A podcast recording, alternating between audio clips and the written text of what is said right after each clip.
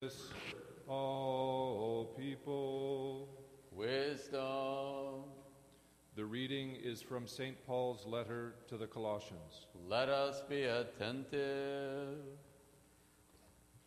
Brethren, see to it that no one makes a prey of you by philosophy and empty deceit, according to human tradition, according to the elemental spirits of the universe, and not according to Christ. For in him the whole fullness of deity dwells bodily, and you have come to the fullness of life in him, who is the head of all rule and authority. In him also you were circumcised with a circumcision made without hands, by putting off the body of flesh in the circumcision of Christ and you were buried with him in baptism, in which you were also raised with him through faith in the working of God who raised him from the dead. Peace be with you, the reader.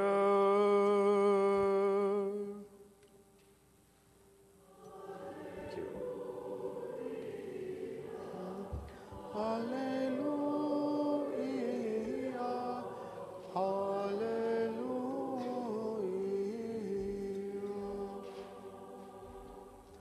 Wisdom arise. Let us hear the holy gospel. Peace be with you all. Your spirit. The reading is from the Holy Gospel according to St. Luke. Let us be attentive.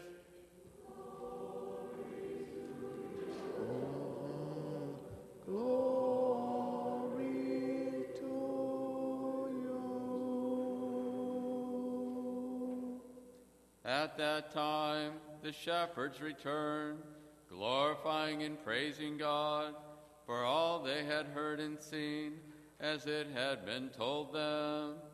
And at the end of eight days, when he was circumcised, he was called Jesus, the name given by the angel before he was conceived in the womb.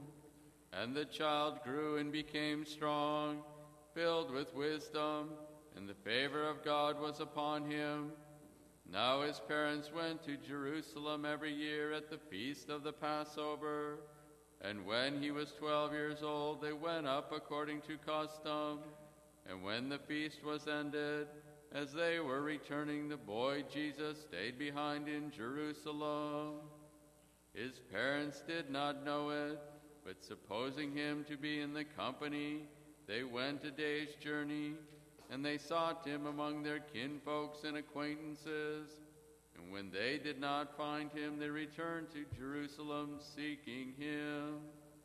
After three days, they found him in the temple, sitting among the teachers, listening to them and asking them questions. And all who heard him were amazed at his understanding and his answers. And when they saw him, they were astonished. And his mother said to him, Son, why have you treated us so? Behold, your father and I have been looking for you anxiously. And he said to them, How is it that you sought me? Did you not know that I must be in my father's house?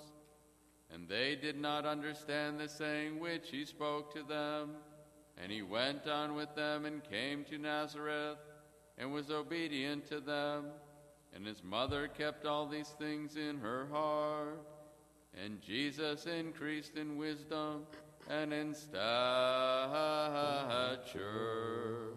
and in favor with God and man. Peace be with you who proclaim the gospel.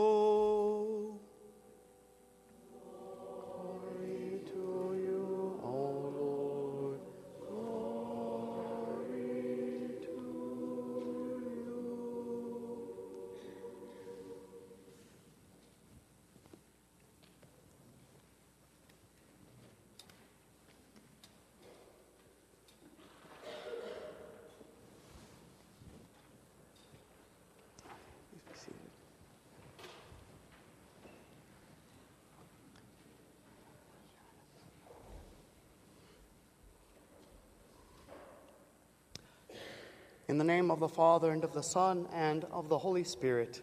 Amen. Uh, the weeks after Christmas, this probably won't come as a surprise, are the busiest time of year in the U.S. and probably elsewhere for merchandise returns as people trade unwanted gifts for what they really want. Many of us here have probably been experiencing this manic reality just this past week. Yet some of us probably know a few people who always seem to give the perfect gift. How do they know just what another person values and what is right for the occasion? The key to successful gift giving is not the expense or extravagance of the gift, it's listening to others and taking a personal interest in what they enjoy and what they appreciate and value. And this is certainly true for family and friends. But what about God? Is there anything meaningful or valuable that we can give to Him? Is there anything that he doesn't already have? Now, before answering this question, let's reflect on the present feast today of the circumcision of Christ. Last night at Great Vespers for the feast, we read the following passage from Genesis chapter 17. And God said to, said to Abraham, As for you, you shall keep my covenant you and your descendants after you throughout the generations. This is my covenant. Every male among you shall be circumcised, and it shall be a sign of the covenant between me and you. He that is eight days old among you shall be circumcised. And so, today being the eighth day of Christmas, just as we heard from the Gospel of Luke in keeping with the law, the lawgiver himself, Christ the Lord, is circumcised as an eight day old infant and is given the name above every name Jesus. Now, the spiritual significance of this event for us is expressed in the hymn of today's feast.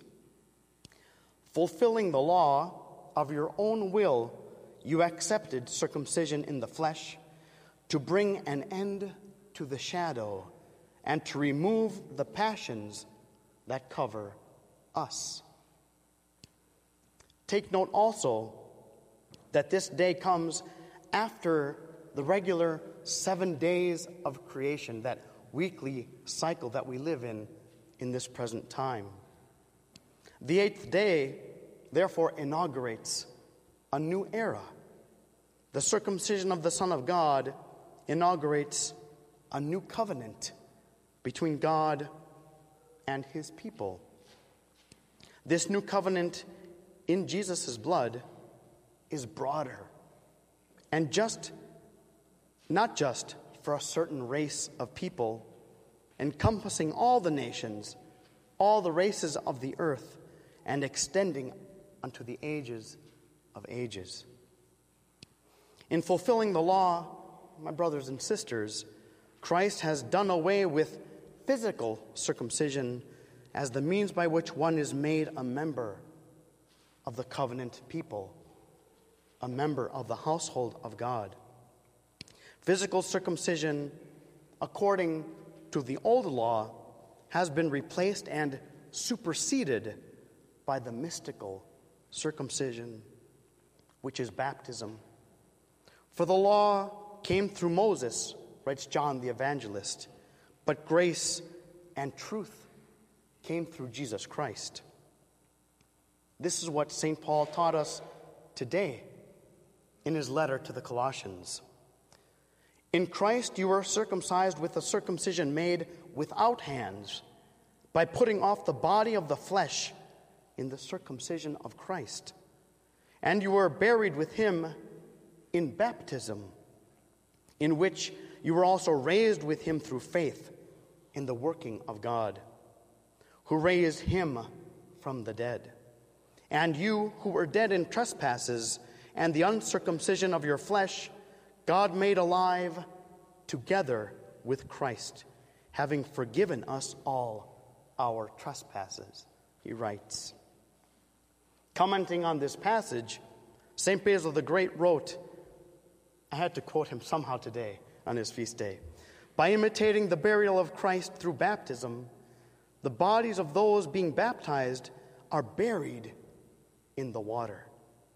Thus, baptism signifies the putting off of the works of the flesh, the filth which has grown on the soul by the working of a carnal mind is washed away. Even if we no longer have to submit to physical circumcision, we still have to submit to a true spiritual circumcision which began at our baptism. Our covenant with God, that agreement that we have, the new covenant in Jesus Christ, must bring about in us the complete submission of our flesh and of its desires to God, to complete consecration, dedication, and sanctification of our body and all its natural functions to Him. And it is not only our flesh that needs spiritual circumcision, that is, a cutting away of sin and passion, but first and above all else, it is our heart, the inner person. All our thoughts, all our desires, all our feelings must be consecrated unto God. The great commandment, you shall love the Lord your God with all your heart, exactly expresses what this spiritual circumcision of the heart means. St. Paul says this in Romans For true circumcision is not something external and physical, but real circumcision is a matter of the heart, spiritual and not literal. Again, in that same epistle, Romans chapter 11, verses 33 to 36, there is a song of praise to God for his great wisdom, knowledge, and glory. But then it is followed by a call to give ourselves completely to him. Therefore, I urge you, brothers and sisters, writes the great apostle Paul, in view of God's mercy, to offer your bodies as a living sacrifice, holy and pleasing to God.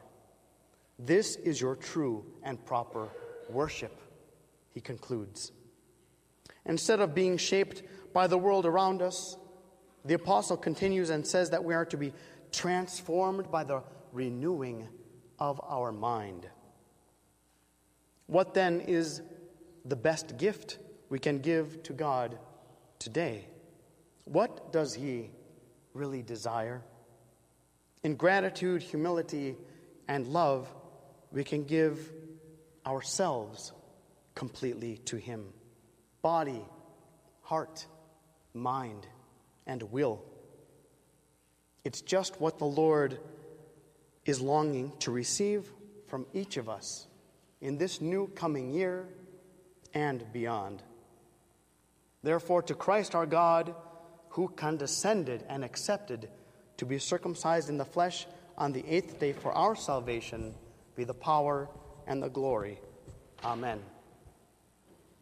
Please rise at this time.